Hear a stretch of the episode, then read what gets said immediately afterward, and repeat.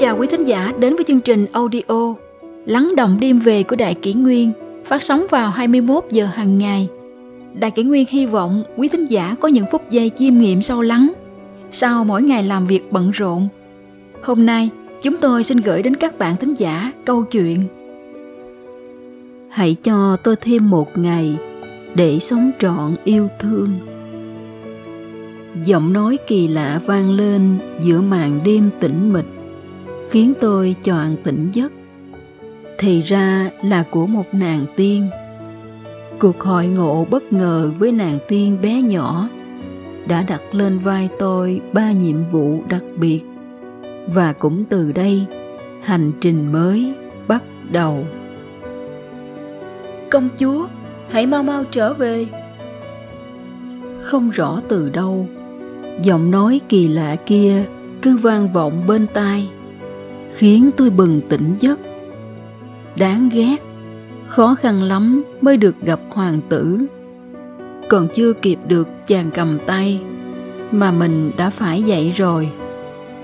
Tôi vớ chiếc đồng hồ dạ quang chà, mới một giờ sáng, vẫn còn sớm mà.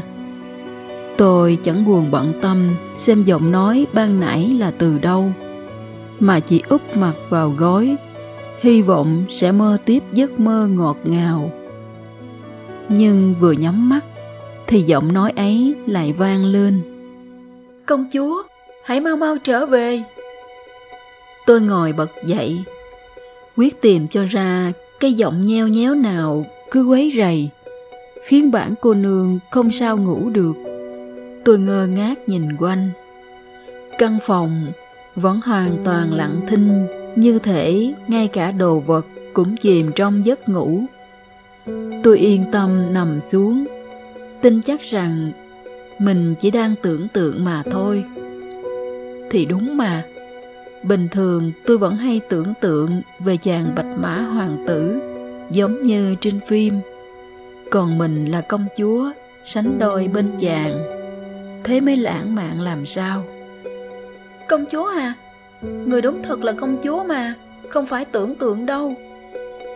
Tôi giáo giác nhìn quanh. Vẫn là giọng nói ban nãy. Tôi hậm hực, tỏ vẻ khó chịu. Hừ, ngươi là ai thì ra mặt đi nào. Đừng để bản cô nương phải nổi giận. Tôi vừa nghĩ, vừa vung tay đấm vào không khí. Trong đầu tưởng tượng, mình như là nữ hiệp trong tiểu thuyết của kim dung.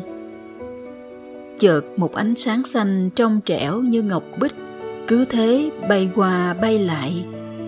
Ánh sáng xanh ấy lượn một vòng trên đầu tôi, rồi dừng lại ngay trước mặt.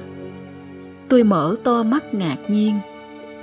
Ồ, thì ra là một phi thiên nhỏ xinh, vừa bước ra từ truyện cổ tích. Phi thiên ấy chỉ cao độ một gang tay gần như trong suốt. Toàn thân tỏa ra thứ hương thơm lạ kỳ. Giống hương hoa, mà không phải mùi hoa. Một thứ hương khiến người ta tưởng như có thể nếm được cái vị thanh thoát nhẹ nhàng của nó. Nàng tiên ấy không cần đôi cánh trên lưng mà vẫn có thể bay qua bay lại. Dải lụa hồng hoàng trên vai nàng cũng uyển chuyển, dập dờn theo gió. Lúc đầu tôi ngẩn ngơ nhìn nàng, cảm giác mình như alex bé bỏng vừa lạc vào xứ sở thần tiên. Giấc mơ này cũng thú vị đấy chứ. Tôi vừa nghĩ, vừa tủm tỉm cười. Đây không phải giấc mơ. Công chúa, mới xa nhau có vài ngày mà người đã quên em rồi sao? Em chính là tiểu ngọc đây mà. Ồ, bé con này đọc được suy nghĩ của mình. Tôi vừa nghĩ, vừa nhìn tiểu ngọc, có ý thăm dò. Tôi hỏi, này bé con. À quên. Này tiểu ngọc, bản cô nương có quen biết ngươi sao? Vậy hãy nói rõ cho bản cô nương biết. Ta và ngươi quen biết nhau thế nào? Một ngày phương trời, nghìn năm mật đất. Đúng là cõi hồng trần khiến công chúa mê quá sâu rồi. Thảo nào thái bạch kim tinh lại dặn mình phải kiên nhẫn. Tiểu ngọc lẩm bẩm một mình và đáp xuống vai tôi. Rồi kể cho tôi toàn những chuyện nghe như trong thần thoại. Nào là hội diêu trì, nào là nàng tiên út vì sơ ý làm rụng trái đào non mà bị đầy xuống hạ giới. Nào là trước khi chia tay, công chúa đã hẹn phi thiên ngày ấy sẽ trở về. Câu chuyện quá bi thương, mùi mẫn, khiến tôi không muốn tin nhưng cũng phải tin. Mà cho dù đây chỉ là giấc mơ đi nữa, thì cứ tin cũng chẳng hại gì dù sao thì vẫn là một giấc mơ đẹp. Tôi tự nhủ. Công chúa chỉ còn vài ngày nữa là đến kỳ hạn rồi. Nên em đến để đón người trở về. Nhưng ta cứ thế này mà rời đi mà biến mất sao? Ta còn chưa kịp thăm mộ mẹ còn chưa kịp. Xin công chúa cứ yên tâm mọi sự đều có an bài cả khi duyên phận đã hết, thì công chúa chỉ lo mà trở về. Đừng nên luyến tiếc hồng trần làm chi. Nói rồi, tiểu ngọc phẩy cây đũa phép về phía tôi, khiến tôi có cảm giác như được một luồng khí ấm áp bao quanh. Rồi nàng lại vẫy tay một cái, tức thì một đám mây hồng từ đâu xuất hiện tiểu ngọc nhảy lên mây rồi ra sức kéo tôi lên. Tôi vẫn đứng ngẩn mặt ra không hiểu. Trong khi nàng vẫn ra sức kéo mà tôi không thể nhúc nhích chút nào. Ai da không được rồi. Công chúa sao người nặng thế? Đáng lẽ giờ này người phải nhẹ bẩn mới có thể cùng em cưỡi mây được chứ? Tiểu ngọc nhảy ra khỏi đám mây rồi bay lượn quanh tôi một vòng. Ánh mắt ra chiều suy nghĩ lắm. Cuối cùng, nàng chỉ cây đũa phép về phía ngực tôi, rồi lôi ra một cái túi không rõ bằng chất liệu gì. Chỉ biết nó mờ mờ, ảo ảo như sương mù. Lại có hình trái tim màu hồng nhạt. Tiểu ngọc nhìn vào trong túi rồi bật khóc. Công chúa, người đã nói là sẽ chỉ dạo chơi trần thế một chuyến rồi sẽ về.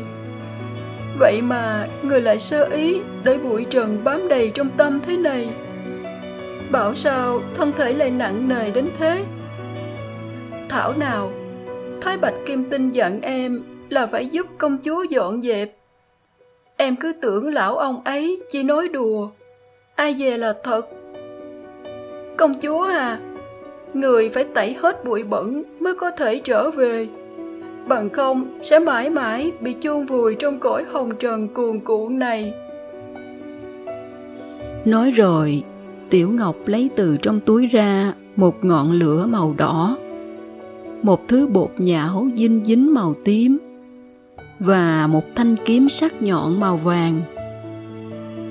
Công chúa người nhìn xem ngọn lửa hừng hực này chính là tâm oán hận. Thứ bột nhão kia chính là tâm đố kỵ. Còn lưỡi kiếm này là tâm tranh đấu. Thần tiên liệu có thể mang theo thứ tâm nhơ bẩn như vậy mà thăng thiên không? Những thứ này cứ chất đầy trong tim. Nếu không trừ bỏ ắt sẽ không thể quay về trời.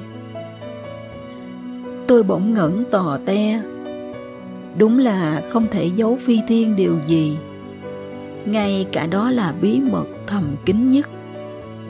Bấy lâu nay tôi vẫn oán hận dì lan. Không thể ưa được cu ben. Vốn là cậu em trai cùng cha khác mẹ. Và đặc biệt là lúc nào cũng gây gắt, xung đột với bố.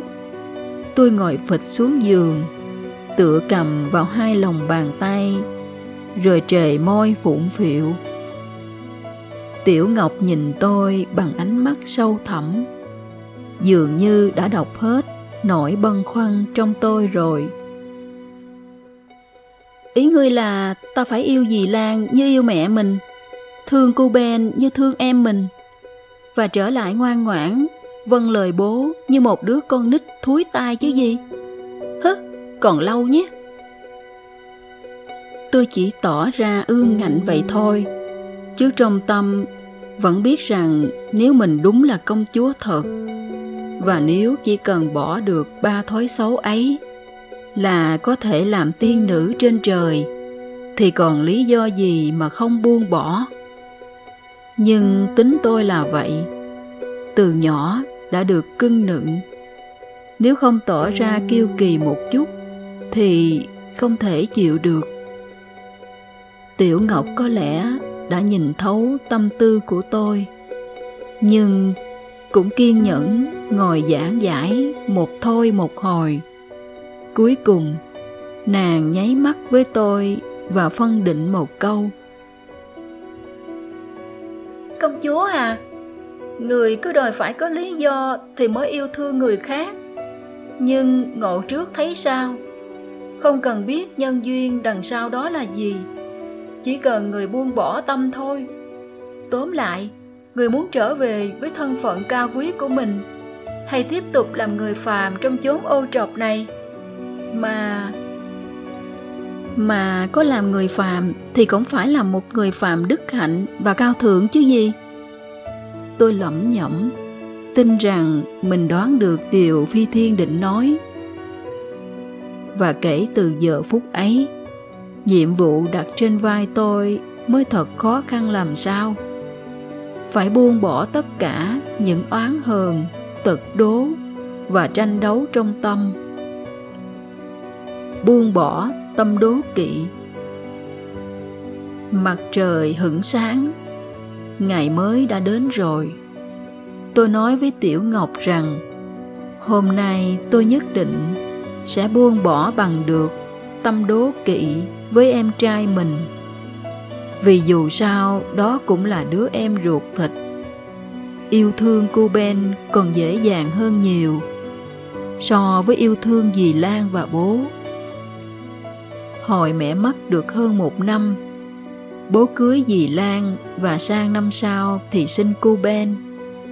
Năm nay, ben đã được 4 tuổi rồi, nhưng bố và dì lan không có ý định sinh thêm thành ra tôi chỉ có mỗi cu cậu để mà lên mặt làm chị. Ben có nét mặt giống bố, lại rụt rè và nhút nhát như dì lan. Nhưng có lẽ cái rụt rè và nhút nhát ấy không phải do di truyền từ gì mà là vì tôi hay mắng mỏ ben quá. Thành ra nó lúc nào cũng bẽn lẽn làm gì cũng nhẹ nhàng, như thể sợ bị chỉ mắng vậy. Tôi ngồi trầm ngâm. Ừ nhỉ cô cậu đâu có tội tình gì, mà lúc nào cũng bị mình chèn ép thế nhỉ? Ben rất ngoan mà, lại còn bé bỏng nữa. Đáng lẽ tôi phải yêu thương em rất nhiều mới phải. Chỉ hiềm nổi ben là con dì lan tôi ghen tức, vì em là con trai, là đích tôn của dòng họ. Tôi ghen tức, vì cô dì chú bác, ai cũng khen em là quý tử. Lại càng ghen tức hơn, vì từ khi có em, bố không còn quan tâm đến tôi như trước. Tôi mường tượng lại những hình ảnh trước đây. Chỉ vì sự ích kỷ cá nhân mà tôi vẫn hay chành chọe với ben. Hễ cô cậu đụng vào thứ gì đó của mình là tôi la hét ôm sòm. Rồi thì nhìn thấy bố cưng nựng ben là tôi lại lặng lẽ bỏ về phòng. Ôi, sao tôi của ngày hôm qua lại nhỏ nhen hẹp hòi thế nhỉ? Bất giác, tôi thấy xấu hổ về mình. Cái tâm đố kỵ này quả đã khiến con người ta trở nên xấu xí. Lúc nào cũng mang cái mặt nhăn nhó, cáo kỉnh. Như thế thì làm sao xinh đẹp được đây? Tôi bước sang phòng ben. Phòng của hai chị em chỉ cách nhau có một bước chân.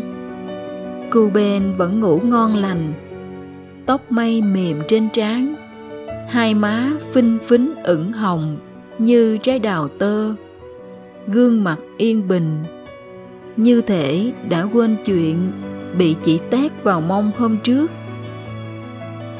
Bên à tha lỗi cho chị nhé. Tôi cúi xuống, khẽ hôn lên vầng trán thơ ngây ấy. Giờ thì em không còn khó coi và hay mè nheo như tôi thấy lúc trước nữa, mà đáng yêu như một thiên thần tiểu ngọc nãy giờ vẫn ngồi trên vai tôi. Lúc này bất giác reo lên. Công chúa nhìn xem cái chất hồ dinh dính tim tím ấy đã vơi đi một nửa rồi này. Nếu người có thể tu chỉnh bản thân đảm bảo là chỉ trong vài ngày nó sẽ tan biến hết. Buông bỏ tâm oán hận. Đến lúc này nhiệm vụ mới thực sự khó khăn. Tôi phải buông bỏ tâm oán hận với dì lan. Dẫu nằm mơ, tôi cũng không thể nghĩ rằng có một ngày mình sẽ hòa hợp với dì lan. Tôi không bao giờ chấp nhận cho dì làm vợ của bố. Mặc dù dì chưa một lần nặng lời với tôi, nhưng có điều vì từng là bạn thân của mẹ. Hồi còn sống, mẹ vẫn thường dẫn tôi đến nhà dì chơi. Lúc ấy, dì vẫn còn độc thân. Mẹ cũng kể rằng, dì tình nguyện sẽ ở vậy cả đời, không bao giờ nghĩ đến chuyện chồng con. Thế mà mẹ vừa mất mới hơn một năm, dì đã nghiễm nhiên thay thế vị trí của mẹ trong mắt đứa trẻ mới lớp 6 là tôi khi ấy. Đó là sự phản bội mà tôi không bao giờ chấp nhận được, không bao giờ. Mọi người khen gì dịu dàng, nhưng với tôi đó là sự giảo hoạt. Mọi người nói vì lo lắng chăm chút cho gia đình, còn với tôi đó là sự giả tạo. Vì lòng oán hận mà tôi kiên quyết không gọi gì là mẹ. Tôi trở nên phản kháng, ương ngạnh, bướng bỉnh và sẵn sàng nói ra những lời đau kiếm. Đến mức không ít lần vì lặng lẽ quay mặt đi mà khóc. Bây giờ muốn tôi phải yêu gì? Thật chẳng dễ chút nào. Nhưng động lực trở về quá mạnh mẽ khiến tôi không còn muốn tiếp tục nuôi dưỡng lòng thù hận kia nữa. Chỉ có điều là tôi vẫn chưa thể làm chủ bản thân mình. Vẫn muốn gây khó dễ, đến khi dì phát khóc thì mới thấy hả lòng. Công chúa, người còn chần chừ đến khi nào nữa? Kỳ hạn quay về rất gấp gáp rồi nếu không mau chóng buông bỏ oán hận em e là chẳng kịp nữa rồi. Tiểu ngọc bày cho tôi một cách. Đó là ngồi tĩnh tọa, tập trung niệm lực mà tiêu trừ cái tâm oán hận trong lòng. Như lời nàng nói, oán hận cũng là một thứ vật chất. Nó chẳng qua chỉ là ngọn lửa đang cháy đùng đùng thiêu đốt tâm can. Chỉ cần tôi dùng ý chí giữ tâm bình, khí hòa, thì nhất định ngọn lửa ấy sẽ bị dập tắt. Tôi ngồi trong phòng, cố gắng xua tan những lời trách móc, những ý nghĩ hận thù, những cảm giác khó chịu đang thao túng trong đầu. À thì ra chúng muốn tôi căm ghét dì lan chúng muốn tôi gán tội cho bất cứ đặc điểm nào của gì. lần đầu tiên, tôi nhận ra rằng những ý nghĩ ấy, cảm giác ấy hoàn toàn không phải là bản thân mình, mà là cái thứ vật chất xấu xí kia đang xúi dục mình ghét bỏ một ai đó và sau rất nhiều ngày vật lộn với những đợt sóng cuồn cuộn trong tâm. Cuối cùng tôi đã thắng. Tôi không nhận ra điều ấy cho đến khi tiểu ngọc reo lên sung sướng. Thật là kỳ tích. Công chúa hãy nhìn xem ngọn lửa đã hoàn toàn biến mất rồi này. Mấy ngày qua có lẽ dì lan cũng nhận ra sự chuyển biến của tôi. Mặc dù dì không thể nhìn thấy phi thiên và cũng chẳng biết được câu chuyện giữa hai chúng tôi. Nhưng rõ ràng là tôi không còn phách lối và tỏ ra lạnh lùng như trước. Giờ thì tôi chủ động xuống bếp, giúp dì nấu cơm. Ăn xong lại chủ động dọn dẹp. Tôi cũng không quên chào hỏi gì lễ phép mỗi lần đi học về. Lúc này đứng cạnh dì tôi đã không còn thấy xáo động trong lòng, mà hoàn toàn là một cảm giác tĩnh tại bình yên. Buông bỏ tâm tranh đấu. Nếu là trước kia, tôi rất hay tranh luận và đấu khẩu với bố. Nhưng kể từ khi buông bỏ oán hận và đố kỵ, tính cách tôi bỗng trở nên hiền hòa và nhã nhặn hơn xưa bây giờ, tôi sẽ chẳng thể thốt ra được những lời ương bướng, những câu phách lối, mà lỡ có nghe cô Ben nhắc lại những câu cửa miệng của tôi ngày trước, tôi sẽ thấy ngượng ngùng. Thật đúng như lời tiểu ngọc nói, tâm oán hận sẽ sinh ra tranh đấu. Buông bỏ tâm oán hận thì tự nhiên tâm tranh đấu cũng bị tiêu trừ. Nhưng nhìn vào trong túi, tôi vẫn thấy thanh kiếm sắc nhọn kia. Mặc dù lúc này, nó đã thu nhỏ lại chỉ bằng một hạt gạo. Thật kỳ lạ, tôi không còn tranh đấu trên bề mặt. Vậy thì cái tâm kia còn lẫn khuất ở chỗ nào trong tim? Tiểu ngọc từng dặn rằng việc bỏ tâm là tôi phải tự mình thực hiện. Bất cứ ai cũng chẳng thể thay tôi làm việc ấy. Nhưng lần này, tôi cảm giác mình bất lực, đành phải nhờ phi thiên chỉ giáo. Tiểu ngọc hơi mỉm cười. Như thể nàng ấy cất giữ bí mật mà tôi không được biết. Có lẽ nàng nhìn thấy quyết tâm của tôi không phải chỉ vì để được về trời, mà là khát khao mạnh mẽ, muốn được hoàn thiện mình, muốn rũ bỏ mọi tâm phàm để trở về thuần khiết và trong sáng như thuở ban sơ.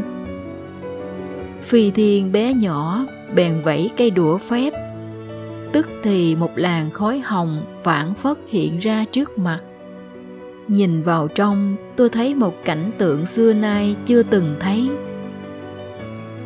Tôi thấy khung cảnh làng quê thanh bình của hơn 20 năm trước. Giữa sân trường là ba người bạn trẻ, tuổi chừng 15-16 chàng trai mặc chiếc áo sơ mi màu xanh nước biển và đeo cặp kính cận kia là bố. Chà, bố còn trẻ mà trông bác học quá. Chẳng trách, bố lại được chọn làm lớp trưởng.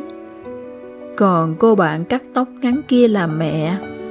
Trông rất giống tôi bây giờ. Có điều trong mẹ nhí nhảnh hơn, nụ cười tươi tắn hơn, và ánh mắt sắc sảo hơn tôi nhiều. Tôi nhìn sang bên cạnh. Chẳng phải cô bạn tết tóc hai bên kia chính là dì lan sao? Ôi, hồi trẻ dì xinh đẹp quá. Nước da trắng hồng. Thế mà suýt chút nữa đã ở vậy độc thân cả đời. Chẳng phải là phí hoài lắm sao? Chỉ nhìn thoáng qua, tôi đã thấy rõ tính cách của ba người bạn này. Bố rất nghiêm túc, lại có vẻ hiền lành. Mẹ thì thông minh, vui tính. Còn dì lan thì quả thật là hiền thục dịu dàng. Trên đời khó ai sánh bì? Cả ba là nhóm bạn thân gắn bó với nhau. Làn khói bỗng mờ dần, một cảnh tượng khác xuất hiện. Lúc này, bố và mẹ cùng vào sư phạm. Hai người yêu nhau. Còn dì lan không đổ đại học nhưng tình bạn của cả ba không vì thế mà thay đổi. Dì yêu bố, đơn phương và lặng lẽ, mặc dù không bao giờ dì thể hiện ra. Bố không biết tình cảm của dì, nhưng mẹ thì hiểu rõ điều ấy. Vì lẽ đó mà sau khi bố mẹ kết hôn, dì không thể yêu ai khác nên đành ở vậy gìn giữ mối tình đầu của mình. Làn khói hồng lại mờ dần. Tôi thấy mẹ nằm trên giường bệnh. Lúc ấy tôi mới học lớp 5 còn quá nhỏ để hiểu được nỗi lòng của cả bố và mẹ. Trong phòng không có ai khác, ngoài mẹ và dì lan. Mẹ nắm tay dì, tâm sự rằng mẹ luôn dây dứt vì đã khiến dì lỡ dở cả một đời. Nhưng mẹ sẽ không thể yên lòng để lại cảnh gà trống nuôi con.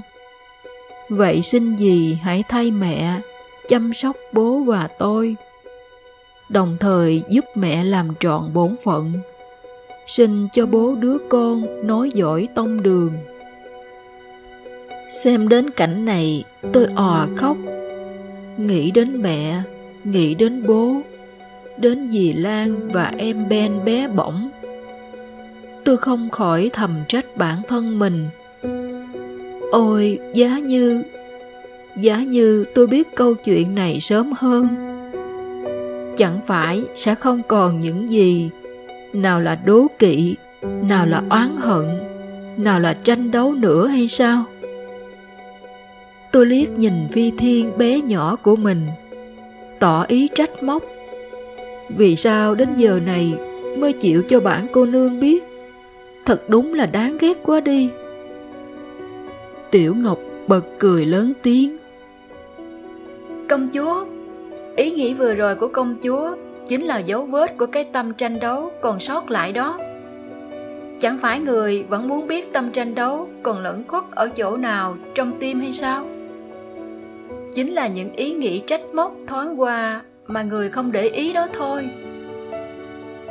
Tiểu ngọc nói tiếp trả lời cho câu hỏi trong tâm của tôi. Chẳng phải em đã nói rằng ngộ trước thấy sao là gì? Nếu ngay từ đầu để người biết chuyện này thì việc buông bỏ tâm quá dễ dàng rồi. Còn đâu gọi là công quả nữa. Giống như học sinh được thầy cho trước đáp án thì sẽ chẳng cần phải vắt óc suy nghĩ tìm tòi cách giải nữa. Khi đó điểm số phỏng còn giá trị gì? Tôi bật cười. Bé con mới ở cùng ta dăm bữa nửa tháng, mà giờ đã lý sự ra phết rồi đấy nhỉ? Đúng là ta đã sai rồi. Tôi thành khẩn, cúi đầu, cảm ơn phi thiên bé nhỏ. Lần đầu tiên trong đời tôi nhận ra rằng, cúi đầu trước một người không khiến mình thấp bé, mà lại cao lớn hơn vạn lần. Tự dưng tôi thấy trong lòng vui vui bất giác lại cúi đầu trước phi thiên thêm một lần nữa. Khi không còn ôm giữ oán hận, đố kỵ hay tranh đấu, thì trong tâm thật nhẹ nhàng, thản đảng khoáng đạt bao la. Tôi cũng nhận ra rằng, xung quanh mình chẳng có ai xấu xí, mà hết thảy những điểm khó ưa của người khác đều do cái tâm xấu xí của mình mà ra. Tôi lại nhìn xuống. Ồ, không phải mình đang ngồi trên giường, mà là đang ngự trên đám mây màu hồng bồng bềnh giữa căn phòng không ngờ cái cảm giác cưỡi mây này lại kỳ diệu đến thế. Tôi giật mình, hiểu rằng mình sắp sửa phải rời xa nơi này. Xa những người mà tôi vừa mới nhận ra yêu thương tuyệt diệu như thế nào. Tiểu ngọc à nếu có thể, hãy cho ta thêm một ngày để sống trọn bằng yêu thương, có được không?